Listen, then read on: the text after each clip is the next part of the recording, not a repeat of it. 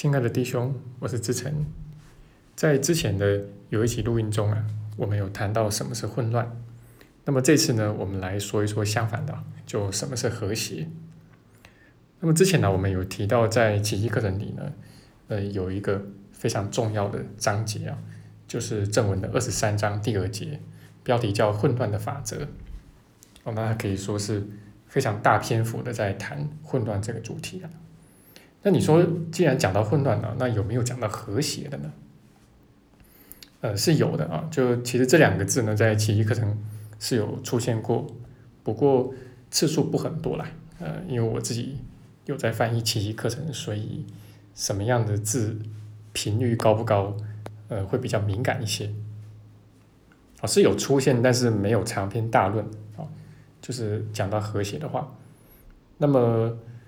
呃，可以说，如果在奇迹课程里面，你要深度去了解他所讲的和谐到底是什么意思的话，那你可能要从反面来学习，从反面去看。也就是说，你要先了解他所说的混乱到底是指什么，然后再把它倒过来啊，然后进一步的去探讨这个和谐的真谛又会是什么。好，那首先我们要记住啊，就是奇迹课程呢，它也像是。把焦点摆在我们的心灵之中了，哦，它一定是向内的，不会是向外的，哦，那不管你读到什么，这条基本上都适用啊。那因为真正出问题的地方，永远是在我们的心灵之中嘛，呃，就是在里面，不是在外面啊。那所以呢，就是解决问题的地方，也永远是在里面，而并不是在外面。那没有错啊，就是当我们的眼睛往外看的时候，我们会看到这是一个混乱的世界啊。但是我们仍然应该要收回投射啊，就是向内去寻找那个原因。不过就这点而言呢，我们就遇上了一个重要的线索啊。你会发现呢，当你眼睛往外看，而且把这个世界当真的时候，那你不免就会见到一个混乱的世界啊。那即便这个世界一时之间吧，似乎风平浪静啊，那不过这个也只是片面的嘛，啊，可能是在你周遭啊，但是远处不是如此，然后也只是短暂的，然后也只会是表面的。那这个世界呢，作为一个小我的世界，它永远都是暗流涌动的啊，就像是活火山一样的，而且是一群的活火山，啊，这个底下呃都是有岩浆的。但这个岩浆呢，它不会永远在爆发，但是它偶尔就会喷发一下，偶尔就会喷发一下。那你没有办法叫它不喷发啊，因为这个小我啊，就埋藏在心灵之中啊，那有很大一部分是没入在潜意识里面的啊，所以你要让它不喷发，也就是叫它不投射，那是不可能的。那除非你彻底的把小我给化解干净。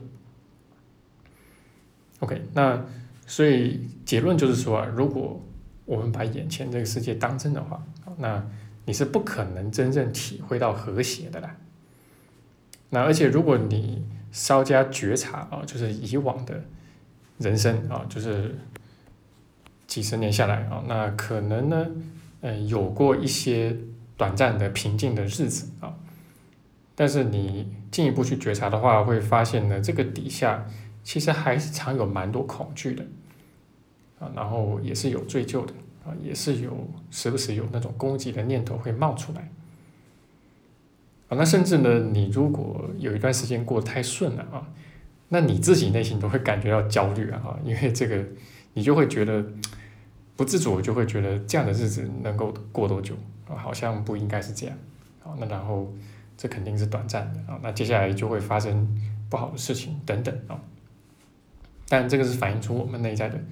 醉酒啊，还有关于自我定罪啊，那这个就是我们把世界当真的时候啊，我们的一个内在状态啊。那所以呢，奇迹个人所说的这个和谐啊，它肯定不是在外面的，而是在里面的，啊，就在心灵之中的啊。因为你往外去的时候，你其实没有办法真正找到这个东西啊。但是我们也知道小五的一贯作风啊，就是要把我们的注意力。引到外面去啊，去找东找西啊，不论你要找的是爱，还是认可，还是价值，还是圆满，还是健康，啊，对，甚至是和谐啊，呃，小我都会把我们引到外面去找。好，那当然，我们也总希望我们的人际关系啊，我们的家庭、我们的社会啊，啊，这些都外在的啊，那是可以和谐的。那我们也不缺乏在这方面的努力，但是努力归努力的，终归是没有办法真的如愿的。那是在奇迹课里面呢，我们才会真正了解这个真正的原因在哪里。好，那一言以蔽之，小我还在嘛？哦，内在深处我还在认同小我嘛？虽然说表面上在努力追求和谐。啊！但是当你还是认同小我的时候，呃，他的这个追究啊、攻击的念头就不免会投射出来，啊，那你当然就不可能去体会到一个和谐的世界嘛。那其实人类社会呢，自古以来也尝试过各种各样的组织方式啊，包括政治制度啊，好，那很多很多啊，那甚至呢，自古以来也一向的都会有一些理想主义者。啊，那么他们认为这个主流的这个政治制度啊，这个是不 OK 的。好，那所以呢，他们很有理想。那他们要去开辟这个乌托邦式的一些社区社群啊。那这个很多啊，就是可能是社会主义者啊，那可能是一些呃灵性老师啊，或者说呃灵性的一些追寻者啊等等都有啊，或者信奉某种宗教。流派的都有啊，那比如说，呃我们都学奇迹课程嘛，那我们就自认为啊，这个三观相近啊，那想法相近，而且呢，我们最有爱心，因为我们学宽恕啊，那别人都没有我们有爱心啊，所以如果我们可以就是找到一块地啊，然后大家住在一起，对吧？啊，盖房子住在一起，那么组成一个社群的话啊，那我们就会啊活得特别的和谐啊，特别的有灵性，特别的有爱啊。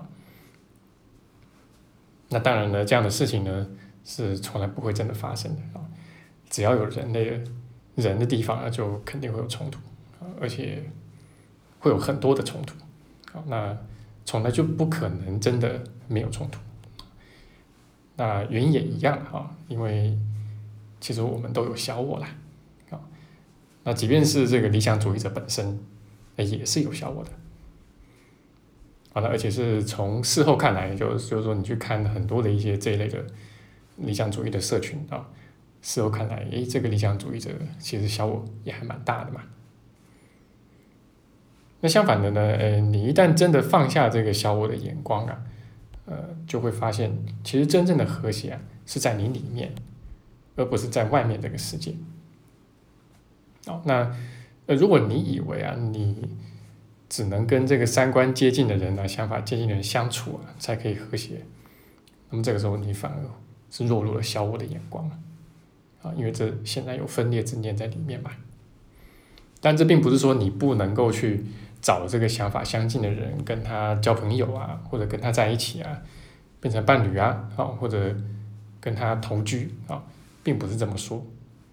而是因为学了奇迹课程，你会。更清楚知道说，呃，不管你遇到什么人，啊，那特别是你比较亲近的一些人，啊，你的朋友啊、伴侣啊、家人啊，呃，这些你肯定会跟他们有一些矛盾的啊，他们肯定会带一些课题来，宽恕课题来给你的，好，那绝对不是说，呃，你找到一个人，然后你跟他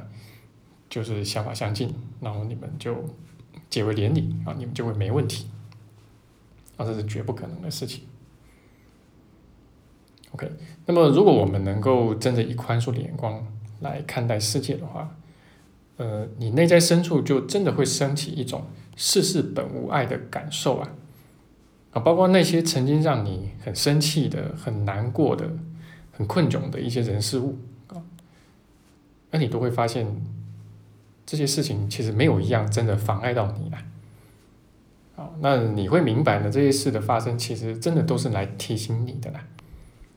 那就提醒你活出宽恕，那借着宽恕呢，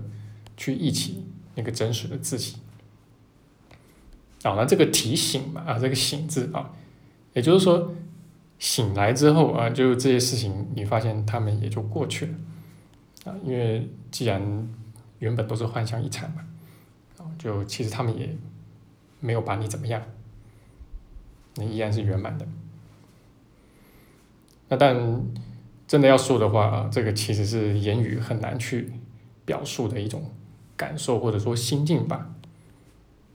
也就是说，在宽恕的眼光之下啊，那不论这个世界看起来再怎么乱啊，那阿富汗仍然是阿富汗啊，仍然是那个帝国坟场啊，那仍然看到种种这方面啊，恐怖主义啊等等塔利班的新闻啊，但是你的内在深处依然会去体会到啊，其实这个世界的万事万物确实都是各安其位的。那确实也从来就没有什么事情是不该发生的事，那只有我们的眼光是错的啊，那只有我们要把这个错误的眼光修正过来罢了。好，那这就是我今天的分享，那希望对你的学习会有所帮助。那如果你愿意的话，也很欢迎把我们的录音分享分享给其他有兴趣的一些弟兄。OK。